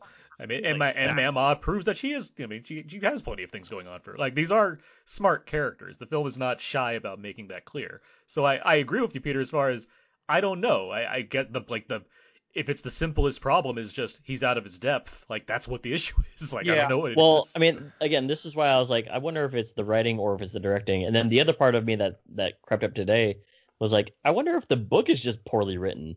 Like, J D. Vance's biography is poorly written, autobiography is poorly written, you know what I mean? Because they're adapting it from that. So if he's going back and forth the way that the movie goes back and forth, then maybe they just it was lost in translation to begin with. Um, because to some degree, this is one of those movies where it could be simply handled, but you know, you have to give you have to uh, give deference to the the real character and the real person, I should say, um, and how they how they had written their life, I suppose, but. At some point, you know, a director definitely has to like take the reins and say like, hey, by the way, we're going to make it this way. And you might not like it, but it's a better movie that way. You know what I mean? I mean, from what I can see, like they're all very supportive of each other. Like J D. Vance is very much involved with the press and everything mm-hmm. as far as this movie. Like it seems like I'm not going to say it's smug, but there is a kind of self-satisfied feel that I get from this. It feels like Ron Howard feels very happy that it's like, yes, I told okay. this story about these people. And I think from where our perspective, at least, along with many others as far as where the reviews have been and what have you, it just feels like you, you didn't really tell that story. You, you told yeah, us you didn't. You, you put these characters on screen and you have good actors and you do like a lot of stuff that generally works as far as a the film is put together. But as far as really giving me any kind of insights, I just didn't get that. Like that's my biggest right. issue. Like there's not there's not much here beyond the surface value. Now that will yeah. work for a lot of people. That kind of thing does. That's The Blind Side in a nutshell. But when you look below that surface, when you dig a little deeper, it's like, I'd rather have a Ron Howard movie I keep coming back to, like Apollo thirteen, than one that just kind of sits there like these characters in the poster, just, just sitting there. It's like, what else? Yeah. What else you got? Yeah, I hear what you're saying. And so I, I my last nitpick is that there's a one point where J D is driving back for his, his internship or interview, uh, and he's talking to his girlfriend, and Um, he's talking about Mima and he's getting all sad and he says, you know, it's really hard that they, they like, it was really hard for them to come to Ohio with like nothing. And then his girlfriend says, I know, my father came here from India with nothing. And it literally fades and cuts to like another part of the conversation. And I was like, this is so ridiculous. like, like that's the story that you're trying to tell, is from nothing to something. And yet she has the most interesting story, and, and you're going to fade because it's not her story. So, anyway, nitpick. But I will say, I, I know we're really coming down on it, but... Um, I think I'm I'm coming at it more than you guys are. I mean, are. But look, in the, in, in, in yeah. the world of, like, where we're all home and we have a million things that we can watch or play, I was looking forward to this because I was like, I like the cast, and let's see what Ron Howard does. And I watched it in one sitting. That's like my new rule, unless it's like, unless it's like some pre, like I am assuming there's no way I wouldn't watch Mank in one sitting. Like, yeah, of course I will. But like uh-huh. for this, I easily could have watched forty minutes of this and been like, yeah, okay, I'll, I'll finish this up tomorrow. But I didn't. I watched it straight through. So like that still counts for something to me, you know, like it's a hard movie to defend, but what I enjoyed about it are the things like Aaron would say are obvious. Like, it is well acted. It does have a good score. It's well shot. Like, yeah, let it moves. You know, the, the competence is there. Like, I as yeah, far as absolutely. as far as film I, construction I goes, yeah. it's there. Like, no, I don't think anyone's going to argue I, that. Like, it doesn't, it doesn't, it's not, you know, one plus one equals five fourteen. Like, it's it adds right. up as far as a movie goes. Like, the yeah, the construction is there, but it was just so on the nose, and I, I didn't think it was very good at all. I mean, at one is. point, it's it's like a literal, it's a literal. on-screen device of you're gonna pass through the tunnel into your old life. Oh, that's oh right. Look, here you are exiting that tunnel into your new life. Yeah, it gets a little bit of the Judge right there. Yeah, exactly. well, I, I guys, think that. I'm, yeah. I'm curious. Would you guys say that? Um, you know, in the past there have been a lot of movies that I think a lot of us don't like, and many times we, even though we don't know the behind the scenes, we might think that it's, um, you know, studio tampering, too many reshoots. They didn't really know what it was supposed to be. I'm thinking of something like Suicide Squad. So sure. Are the three of us saying right now, this is pretty much the movie I think Ron Howard wanted to make. I think oh, this is what he wanted. That's what he wanted it to be. I think, I mean, it's a double on there. For one thing, it's Ron Howard and Brian Grazer. They've been doing this together for a while. They're not the guys that are taking notes. They give the notes, that kind of thing. So, right. I mean, regardless of if it was Netflix or not, I feel like they're making the movie they want to without any tampering. That said, it is Netflix, which isn't giving any notes to begin with. So it's like there's there's freedom all over the place when it comes to these movies. And this one is very much, it, it only double emphasizes what you're saying, that it's the movie that he wanted to make. Right. So it's the kind of thing where... If we're if, if we're all kind of mixed on this and we're like, eh, it's all right. It's not the matter. It's it's not a a thing like, oh, it was. It, yeah, it, obviously, this wasn't what he wanted. What was that movie, Aaron? I never saw it. You said it was so terrible. I want to say it's Fassbender. It's like a serial killer movie with a smiley oh, face. Oh, the Snowman. Snowman? Yeah. And like, was that the thing where like they didn't even finish the script? Yeah, the, or... the, the, the the week of the release, the director openly said there was fifteen percent of the script we didn't move, we didn't shoot. like like that's the kind of thing where I'm like, all right, well, yeah, that sounds like a disaster, but like, okay. Um, and that's a move that move that's a move that is one plus one equals fourteen because it literally doesn't make sense in parts. Like it it's just it it's impressive that that came out in the theaters the way it did. Uh, wow, that was my worst Harry, movie of that year. Detective which, Harry Hole, yeah. which I, yeah, which I believe was the last year I did worst of lists, and that's the, that's the one that's up there. It's still up there. Yeah. Well, it's the because I just stopped doing them because it's just too negative at this point. So, but it's, it's like that was the last time that I did one, and that was the first, uh, worst movie that year. Um, but yeah, I mean that's the thing with Netflix, right? I mean, like next week we're going to talk about Mank, and that's a movie where I don't today in today's you know Hollywood. I can't see David Fincher making that anywhere else except Netflix because of exactly what's happening in there, which you guys will see, because it's not a studio glossy film. It's not. It doesn't take a traditional arc in any way. It doesn't have the kind of... I mean, it's a black and white movie starring Gary Oldman as the guy that wrote Citizen Kane. That's a weird That's a weird sell to Warner Brothers. wait, would you, wait, is Mank... Um, I mean, it's David Fincher. I can't imagine... And I don't want to get too much of a tangent, but... I'm assuming it looks great, so I'm assuming it's an expensive movie. I, I mean, yeah, they did, you know, Gary Oldman looks his age. They didn't have to Irishman it up, but I mean... Oh, that's true. I didn't think of that.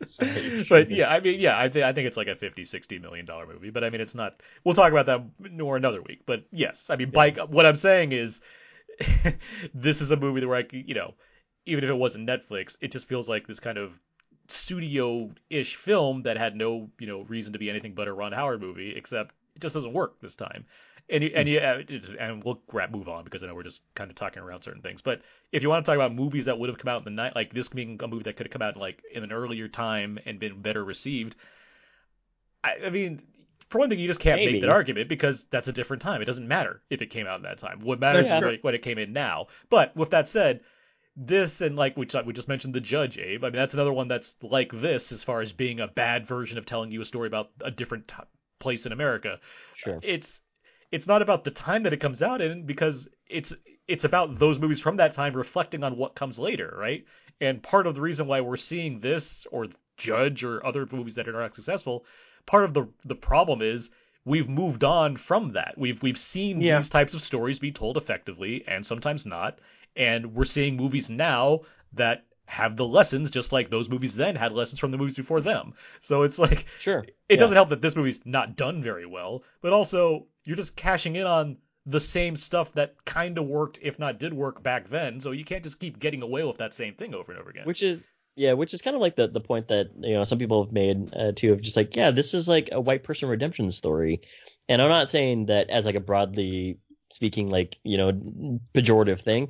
Just more like we've seen a lot of these stories before, you know what I mean? And what is it adding that, to the conversation?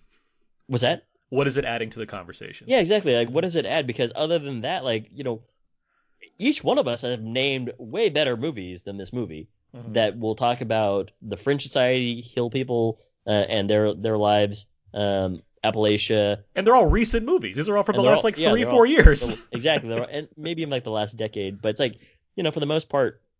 You know, when you get a movie like this, and I haven't seen The Glass Castle from Jenna Walls. I read the, I read her book, nah, which is a good, good book. But, you know, it's one of those things where it's like, I, I just don't I, I think this is like why, you know, it's it's important to have like different types of writers or different types of folks uh, represented on the screen, because those are much more interesting. And I think that they're not not to say like much more, but like they are more interesting because they're from a place of a lot more intense struggle. And I think that given the right uh, the right folks to make these types of movies, whether it's like a Lulu Wang or someone something else, Barry Jenkins kind of thing, now they're a power couple. But it's like, uh, given all that stuff, you would get a much more engrossing movie. Well, part I mean, of it's just, it's refreshing. That's the other thing. We've seen so many of these movies. So yes, when you do get a farewell or what have you, it's not just that it's good, it's that you don't see that all the time. You you don't see you don't see the latest, you know, story of an English king that had to overcome some adversity. Like, it's just it's it's something sure, different yeah. out the gate. Now, that with that said, I mean, we have named other movies that are, you know, like our redemption stories, or you want to phrase it, sure. however you want to, like things of similar natures. They're done better. It's not because it's not because like yeah. it's not because of the person specifically. It's just because they're a better movie. I'm all for a movie about the Appalachian Society. I'd like to see yeah, one that here. really delves into that and gets into the nitty gritty and gives me reasons to why it exists and what's going on and who these people are, or what have you. And it's not like they're mysterious people. They're Americans. I get it. But of course, if there's a yeah. if there's a good version of that, I'm I'm happy to watch that and, and enjoy it or take in the the knowledge that I'm supposed to get from it. It's just the issue here. It's, I don't, I don't know why we're working though so hard to give this a middling review, but it's just not that good. Like, it could be better. Right. There you go. It's, I mean, it is. I mean, the last thing I just, the last movie I would think of to compare, again, not a perfect comparison, but like when I'm thinking of a director and the source material is, um, what is it? Destil Daniel Cretton? Cretton? Yeah. The director's name? Yeah. He did, he, before he did Short Term twelve, I think he actually was a person, one of the counselors. Like, I think that yes. was actually yeah, it's based on experience, as I recall. Right, and it's like, and that's a great movie. Like, and that's that I, I think everyone's fantastic in that. I think it like it feels like it knows what it's talking about. Um, mm-hmm. And it's funny because he actually did do The Glass Castle, which I never saw. Sounds like you're saying it's not. I saw it and it's. Not I haven't great. seen it. Yeah, I haven't. I read the book. It's, the book is... it's not great. Like, do you like Short Term twelve? I think Short Term yeah, twelve is great. Short Term, yeah. yeah. Oh, okay. What's he doing next? What, Shang-Chi? The Marvel yeah, movie? Oh, yeah, I think so. Oh, yeah. Interesting. Yeah. Okay. Yeah. Uh, um, but yeah, I mean, again, that that just makes me think of like a person knowing the material or really suited well uh, mm-hmm. material. Because I forgot also, uh, Ron Howard did the race car one. Um, Rush. Rush. Yeah, that's good too. Good like that's, there's, plenty, there's plenty of good Ron Howard. There's also a lot of middling and bad Ron Howard. I mean, this is a whole different debate as far as what directors should do. What, like, I know this even was a story recently, right? Ron Howard was attached to a story about a was it a Chinese immigrant or something along those lines, right? And then was it Lulu Wang that called him out on this thing? It's like, why is he directing this story? I was mean, it Ron Howard? Or... Yeah, it was I, a Ron, I, yeah, it was Ron Howard. Familiar. It was a Ron. I, I can't remember the story specifically. I, I, I apologize, but I know there was a situation where Ron Howard was recently attached to a film that involved, I believe it because it was Lulu Wang, so I assume that's yeah, part yeah, of the reason yeah. why. But like, and and but like, there's again, that's a different debate as far as directors should only do this or that. I don't think that's necessarily the case, but I do think it's a matter of when you have a director that has the opportunity to do any story he wants to, let alone shepherd others into doing those stories. It would be neat to see either one, you know, passing along these things to young proteges yeah. or what have you, or yeah, totally, or you know, working on projects that seem kind of you know more in line with certain values or what have you, and, while, and, while, while while ushering the opportunity for others to tell these kinds of stories. Right, and I, and I definitely want to you know just add on that that story wasn't that Lulu Wang felt as though like, well, Ron Howard's a major white guy director, he shouldn't be directing this. It, it, I think that her her criticism was largely based around like there's a lot of nuance in Asian. Chinese American storytelling, like the that, way that, that he can't bring out like, in his that he that, can't, yeah, like hmm. there's there's gonna be like a lot of ticks, and th- we talked about this with Mulan too, with Michael, where it's like, yeah, there's like you know, Asian people don't have don't have curly hair kind of thing, and like all this other stuff where it's like, yeah, I don't know what happened here, but there was just like kind of like some misses uh, of some traditional. Well, that was the issue. Of that was the Asian issue with Mulan, right? Like it, it it had a cast full of Asian. of Asian actors, which is like, okay, cool, yeah. You're seeing a lot of that representation on screen, but behind the scene was like like four, right. four white writers and Austra- a New Zealander a, a New Zealander as a director, white right. producers, white everything. So it's like, again, it's not that it's inherently bad for one per, one group to do another group's thing, but it's like, where is that information going to come from, and how are you going to inform that story if you don't have certain people involved?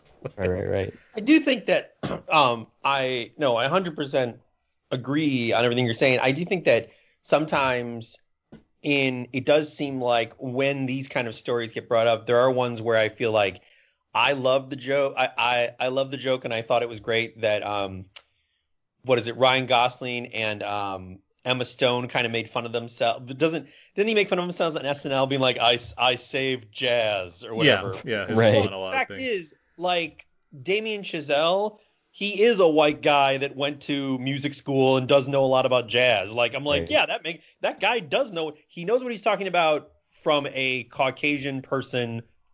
Whiplash and stuff. So I feel like, yeah, that's exactly the material he should be doing, you know. And like also, so and I mean that's the kind of thing where you boil movies down to certain things and you lose the message of the film, where it's like, I didn't watch La La Land and think, well, that was a movie about Ryan Gosling saving jazz, but then it becomes right, the head right, but then it becomes yeah. like the, it becomes the easy headline where people are like, I hate this movie because it's about Ryan, you know, a white guy saving jazz. Like, what movie did you watch where you think that's what the message was? Like, I don't understand where that comes from. Right, right.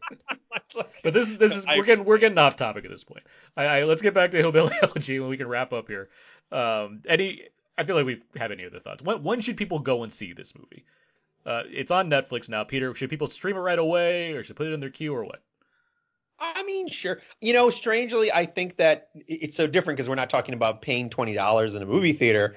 I feel like if it's the kind of movie that you're interested in and you like the cast, I would say, strangely, I think you should watch it right away, because I don't think this is the movie that um, a kind of movie that is going to last. So I feel like if you want to watch it, be in the conversation, talk about it with your family during the holidays, or when I'm like, yeah, watch it now, because I don't think three years from now it's going to be, remember that classic Hillbilly Elegy? Like, I don't think that's going to happen. See, we trade in our some kind of like patented two thumbs up catchphrase in favor of these kinds of responses. And I like it, Abe. I, I like how we stuck with this over the years. I, I've given like sixteen replies to like how I grade these movies now. So basically on, on our old scale, uh, this would be a T V movie. And then on our new scale, oh. should you put it in queue or, or what have you? It's like, I don't think you necessarily need to run out and see this like at all. I don't think it's that good of a movie. You're not going to gain anything from it. No, I'm just mean there are oh, no, people that's who what are going to be there are going to be people who are going to be interested because of the subject matter, or they like Amy Adams. They're going to be like, "Oh, I want to check that out." So I'm like, "Yeah, all right, well, go ahead, I mean, check it out." He's not he's not you know? debating you. He's giving his own rating. I understand. Oh, okay.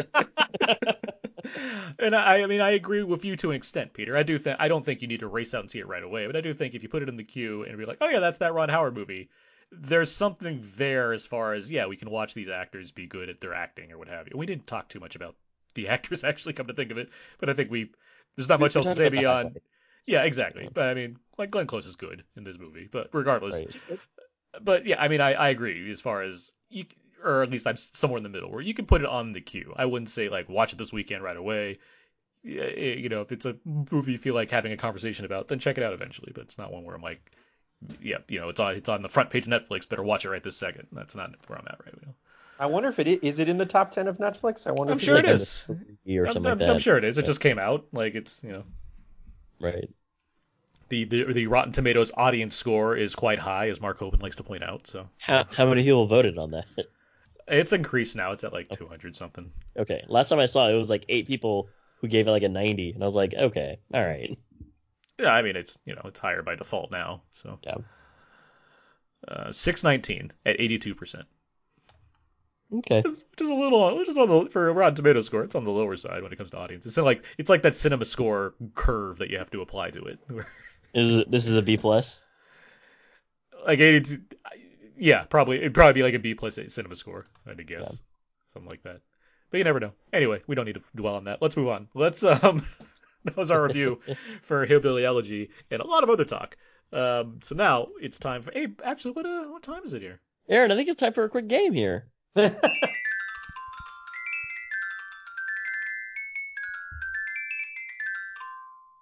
Hans Zimmer, eat your heart out. Exactly. That's that's the new iPad that I heard that one on, too. Oh. It? I know, right? So it's, it's a lot of good coming out of this thing. Yeah, I was like, it sounds like the old one, but it's new. Yeah, meet the new boss, same as the old boss. That's what I say. Mm-hmm. Um, that was, of course, the improv theme for games, and I have a game for you guys this week. It is called Close the Books. You gotta close okay. the books. It is close it, the book. It is a tagline game. I'm gonna read you taglines from various Glenn Close movies, and you have to guess ah, which okay. movie I'm talking about. So close the books, because okay. we're about to play. Uh, if you feel right, you know the answer, uh, shout it out. Or shout out your Sounds name. Good. Shout out your name first and then the answer. Cool? Okay. Yep. Cool. Okay, here's the first one. This is an easy one. Robin Williams is Garp. He's got Abe. a funny way of Abe. Wait, hold on. I I, I might have rung in too early. Is it Peter or uh, Hook? Peter. Peter? Oh, World According to Garp. Yeah. Uh, yeah Robin I, I, Williams is Garp. He's yeah, got a funny yeah, way of looking at life. I, I rung in right when you said Garp, and I was like, I, now I just screwed myself because I didn't hear what he said. Mm-hmm. Here's the next one. Behind any great man, there's always a greater woman. Oh, wait, what is that? Oh, um, Abe. Abe? It's, um... It's like it's like the the uh, yeah, half the title. Yeah, it's like the essayist or the author. That's so bad. Okay, all right, that's definitely think, think, think about the key words I'm using. Behind oh, any Peter. great Peter. Is it the wife? The wife. Is there the you go. Answers. Yes. Right. Yeah. yeah. Yeah. Yeah. Yeah. All right. I wrote those books. Here's the next one. Never let the truth get in the way of a good story. Oh, Abe. Abe? The Paper. It is The Paper. Ah, nice. Another Out Now favorite. Another another Ron Howard movie, too. With Glenn Close. Here's the next one. Nice planet. We'll take it. Hmm. Nice planet. We'll take it. Uh, book? With Glenn Close? This is a nineties movie. Oh. It is another director that's been around for a while now. Uh, Abe? Abe? Mars Attacks? Mars Attacks is the correct ah. answer. Here's the next one. So many dogs, so little time. Uh, Abe. Abe? one oh one Dalmatians. It is one hundred and one Dalmatians. Here comes the next one. Okay. The most important man, the surest airplane, the most dangerous hijackers. The most important... I thought, I thought this was a gimme, but okay. Wait, what was it? Wait, wait. The most, the most important man, the surest uh-huh. airplane, the most dangerous hijackers. Huh. I didn't know that she was in it. I mean, Abe? Yeah. Air Force One? Yes, Air Force One. Yeah, that's she's... what I was going to say, too, but I was like, is it Air Force One? Like, okay. Yes. It, yeah, I don't know who she plays. She's on the ground. She's uh, she's negotiating with them. She's the uh, she's the okay. she's the vice president. Uh, oh, okay, all right. That, that every trailer for Air Force One I remember is like Harrison Ford, Gary Oldman, and Glenn Close, Air Force One. Like she made she made the trailer as far as like go. that narration goes. She's a great agent. Here we go. Here's the next one. I have two here.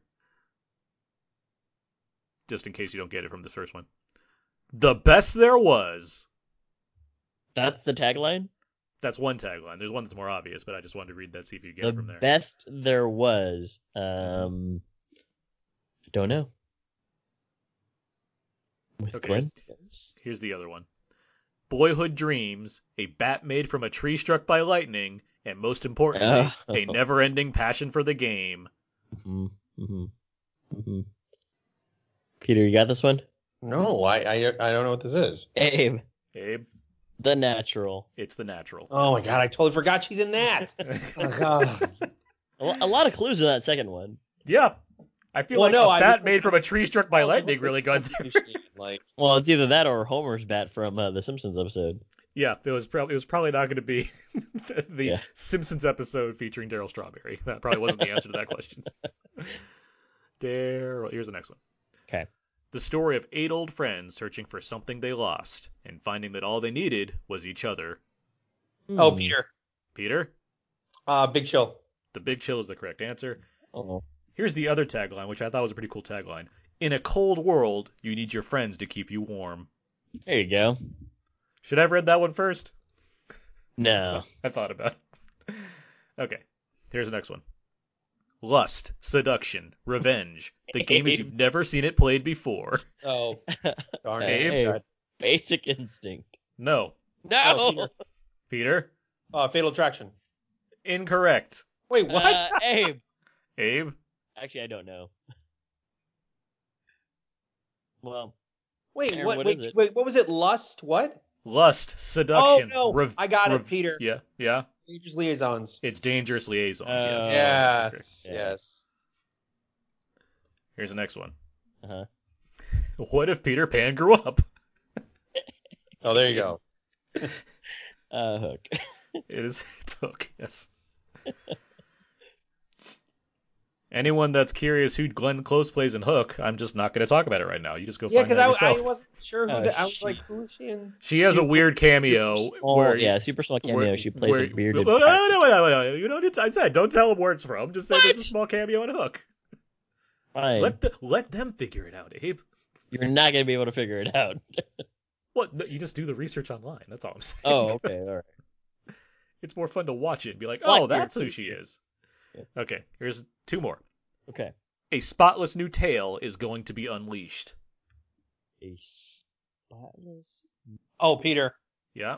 Well, I mean, I'm assuming it's the sequel to one oh one Dalmatians. Is it one oh two Dalmatians or something? That is correct, yes. Oh, there yes. you go, Peter. There are three puns in that one. A spotless new tale is going to be unleashed. That's, that's they, clever. They wrote T A I L? Yes. You don't get three puns very often in like a seven-word sentence, so I'm, I'm impressed by that.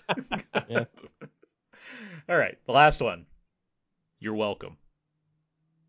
Uh, Abe. Abe? Albert Nobbs. It's not.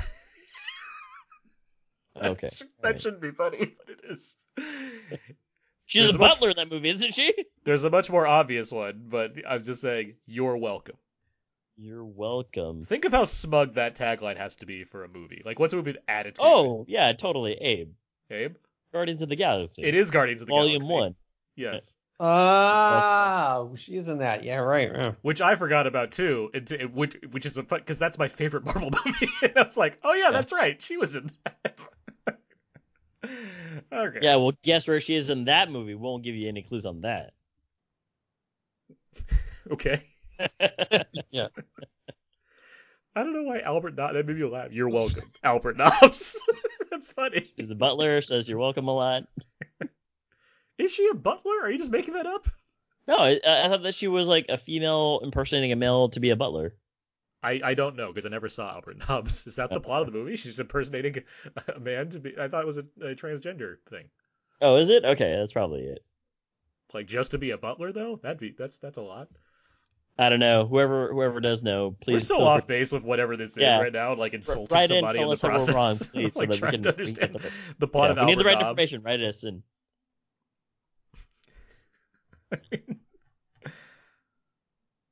I'm just because I need to know now. Albert Nobbs struggles to survive in the late nineteenth century Ireland, where women aren't encouraged to be independent. Posing as a man so she can work as a butler in, D- in D- Dublin's most elegant hotel, Albert meets a handsome painter and looks to escape the lie that she has been living. There you go. All right, so now I know the plot of Albert Nobbs. Yeah. Okay. You're welcome. Thank you. That was games. Uh, Abe, you won. Thank you, Peter. Good, good effort. Good effort, Peter. Yeah, I tried. Yeah. We all do what we can.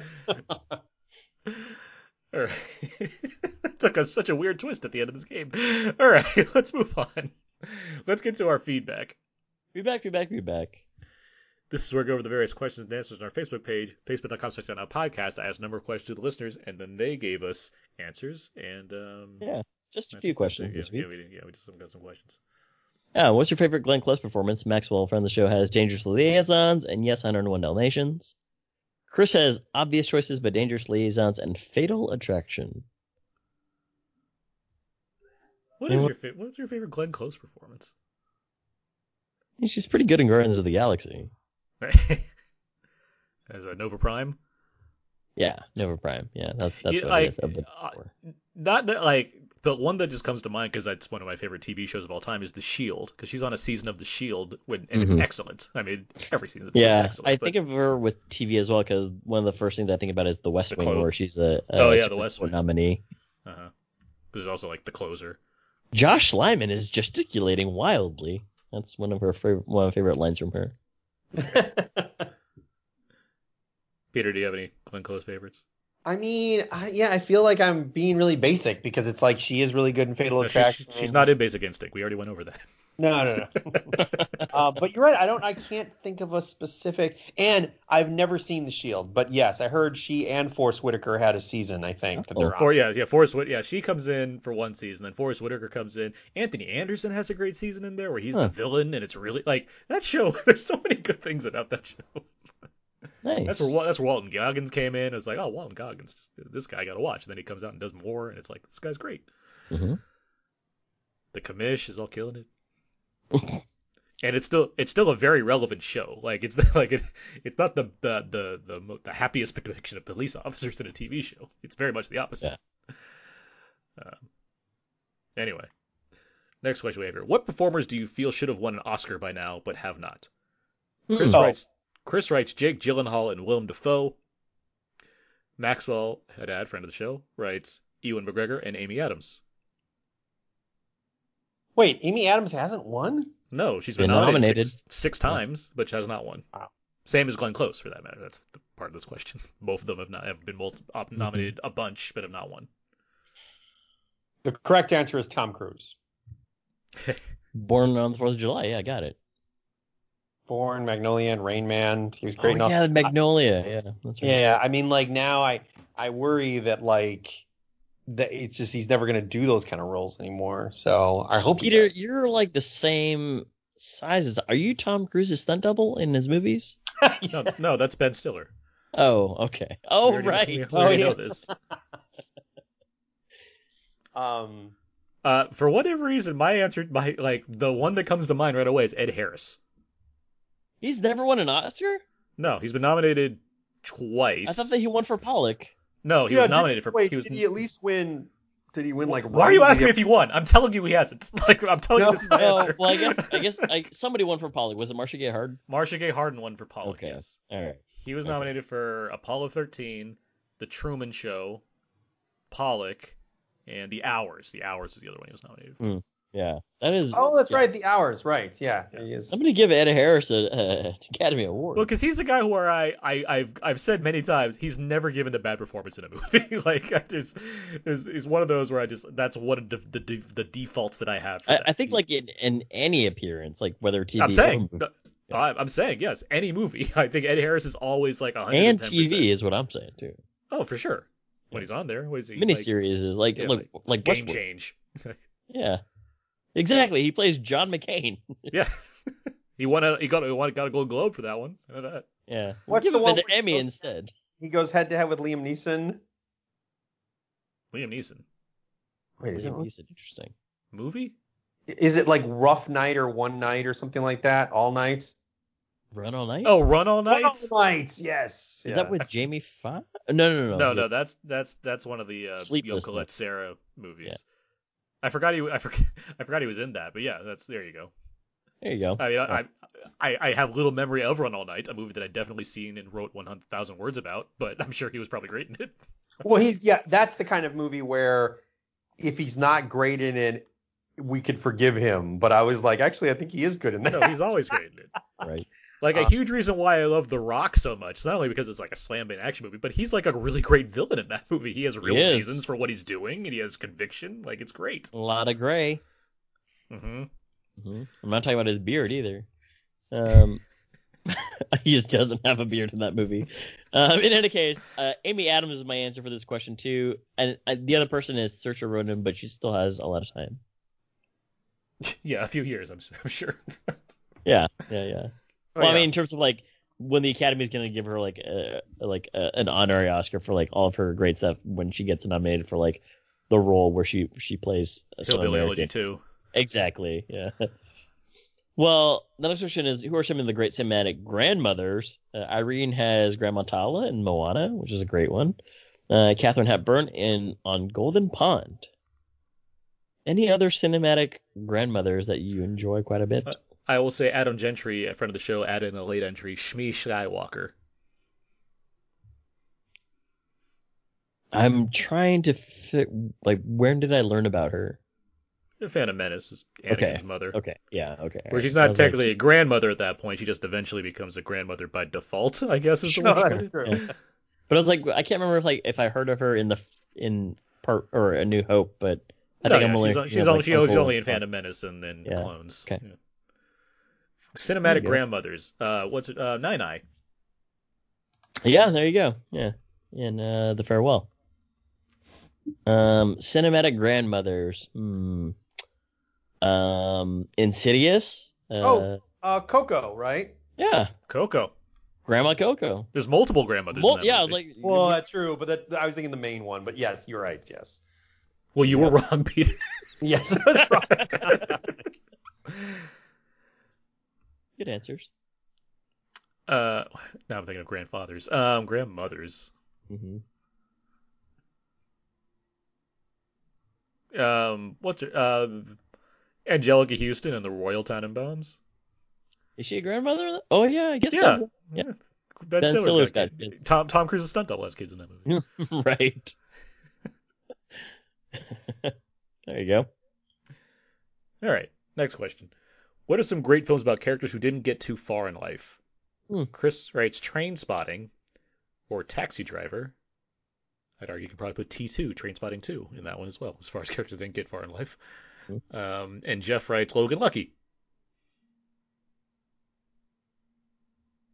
Characters who didn't get too far in life? Yeah. Hmm. So, like, they had the world ahead of them and they did nothing with it, or very little. What, you mean they die, or what do you no, mean? No, they just, like, they, they just, they had, like, the world was their oyster and they didn't end up doing much with it. My, oh, answer, is, my, oh. my answer is Kingpin. Uh, what's his name? Um, is it Tony Manero? Is that Saturday Night Fever? Yeah. Because, like, does he really do anything with his life? But he's a great dancer. I mean, I does... mean, he, Peter, there's a whole movie about that. It's called Staying Alive. Well, the yeah. sequel to Saturday Night Fever. yeah. So, yeah, yeah. Right. Um. Yeah.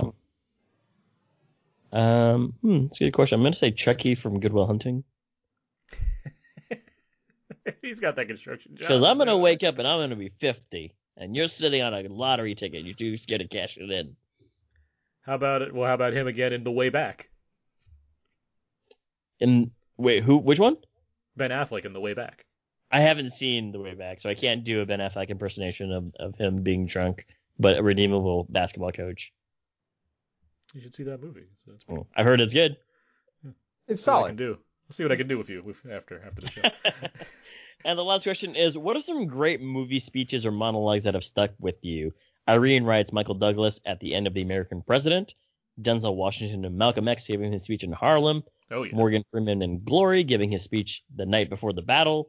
Charlie Chaplin in The Great Dictator. Meryl Streep in The Devil Wears Prada in the blue sweater scene. Oh, that's great. great. Yeah, that yeah. seems great. And then Chris writes Samuel L. Jackson in Pulp Fiction. I'm going to guess with the Ezekiel. Or is he talking about the end where he's talking about the shepherd? I assume probably the first one, but at the same time, he's just basically just uh, dissecting the Ezekiel speech in the last one. So. Yeah. Wait, I wait. I don't think the. I'm gonna sound really nerdy about Devil Wears Prada. I thought the speech is about like a belt. Did he? This person said it's about a sweater. Oh no, no, she's wearing a blue sweater in the scene. Not, not. She's not talking about the sweater. Abe knows this because he watches the Devil Wears Prada I haven't all the seen time. It. I, I mean, I haven't seen it. I'm just gonna. I, I don't know. I'm just backing up Irene here, but I think you're, you're right. You're right. I think. The care, yeah, okay, all right, that's what it is. Because I was like, I, I think the I think the genius part of the conversation is it's all about like a belt or something like that. That's what's that's why it's a good speech. But yep. yes, I think technically the sweater is okay. Um, hmm, I don't know. There, I mean, there are many. One one that tends to come to mind right away is Alec Baldwin and Glengarry Glen Ross. Oh, of course, yeah. Because there's because like few because I I hadn't I didn't know what this was until I watched it. I mean, it was years ago at this point, but like the sec when he's giving this speech, I'm already riveted because it's just great dialogue. But when he pulls out the brass balls just to off, show off them camera. off, it's and the then, funny.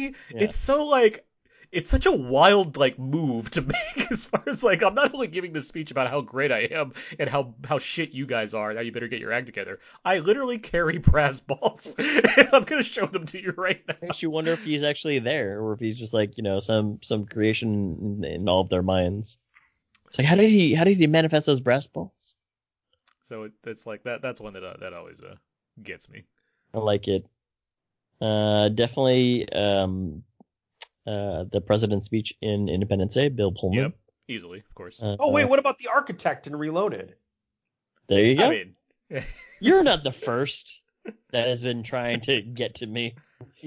Um, You're an anomaly. Heretofore, vis-a-vis the Will Ferrell uh, spoof or whatever. And then I would probably add in hmm, great movie, uh, The Wolf of Wall Street. I'm not going fucking anywhere. That is a great. That's, I mean, that's that's what should have got Leo his Oscar. That scene. So yeah, I mean, yeah. It starts off with like, well, I'm gonna, you know, when I just met her, she couldn't put two nickels together, and then it goes into like, they're gonna have to carry me out of here. Um.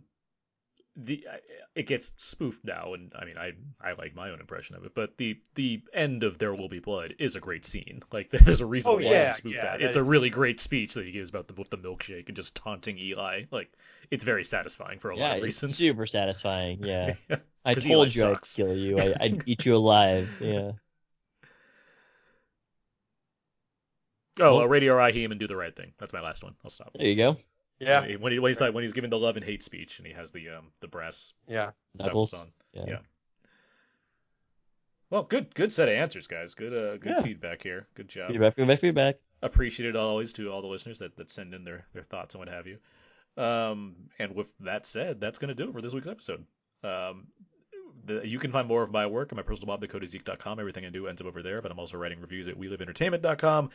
Uh, Blu-ray reviews over at wise the blue dot com and some filmmaker interviews occasionally for Variety. And I'm on Twitter at Aaron's P S four. Abe? Farmer Offensive over my Instagram, uh, abe dot mua, and twitter dot com slash walrusmoose, hashtag fried bologna sandwiches.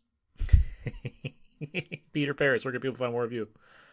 Uh, I'm on social media as uh, Pajamo. I write. F- I also write for why so blue dot com.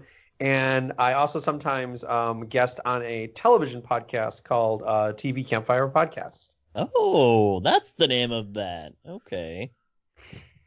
All right. All righty. You can find all the other episodes of Out Now with Aaron and Abe on iTunes, Audioboom, Spotify, and Stitcher. SoundCloud, Podomatic, or H H W L O D. Feel free to email us at outnowpodcast at gmail dot com. Send us some love over at facebook dot com slash outnowpodcast or tweet at us at twitter dot com slash outnow underscore podcast. And be sure to go to Instagram dot com slash underscore podcast as well to get all the story updates and whatever other random stuff we post on there, including maybe a fried bologna sandwich at this point now. Um, Peter Paris, thank you very much for joining us this week. Peter, thank you so much. Yeah, no, um, I, of course. I'll, I always love being on. Always fun. Good. Uh, next week. Making me Mank, blush. Next week, Mank is probably going to be the main review. I know Sound of Metal also comes on to Prime, and I do want to talk about that with Abe at some point as well. So we will see what we do as far as if we have double episodes or just multiple review episodes. We'll we've got a lot of ideas, a lot of I things. Know, coming. We're in December already too. It's crazy. Yeah, a lot, a lot of movies coming out. So uh, just be prepared to get a lot more content because that's what we do around here. We talk about movies and throw it at you, and you're like, oh my god, there's so many movies to talk about. And we're like, yeah, we did. So anyway. With all that in mind, that's going to do it. So until next time, so long. And goodbye.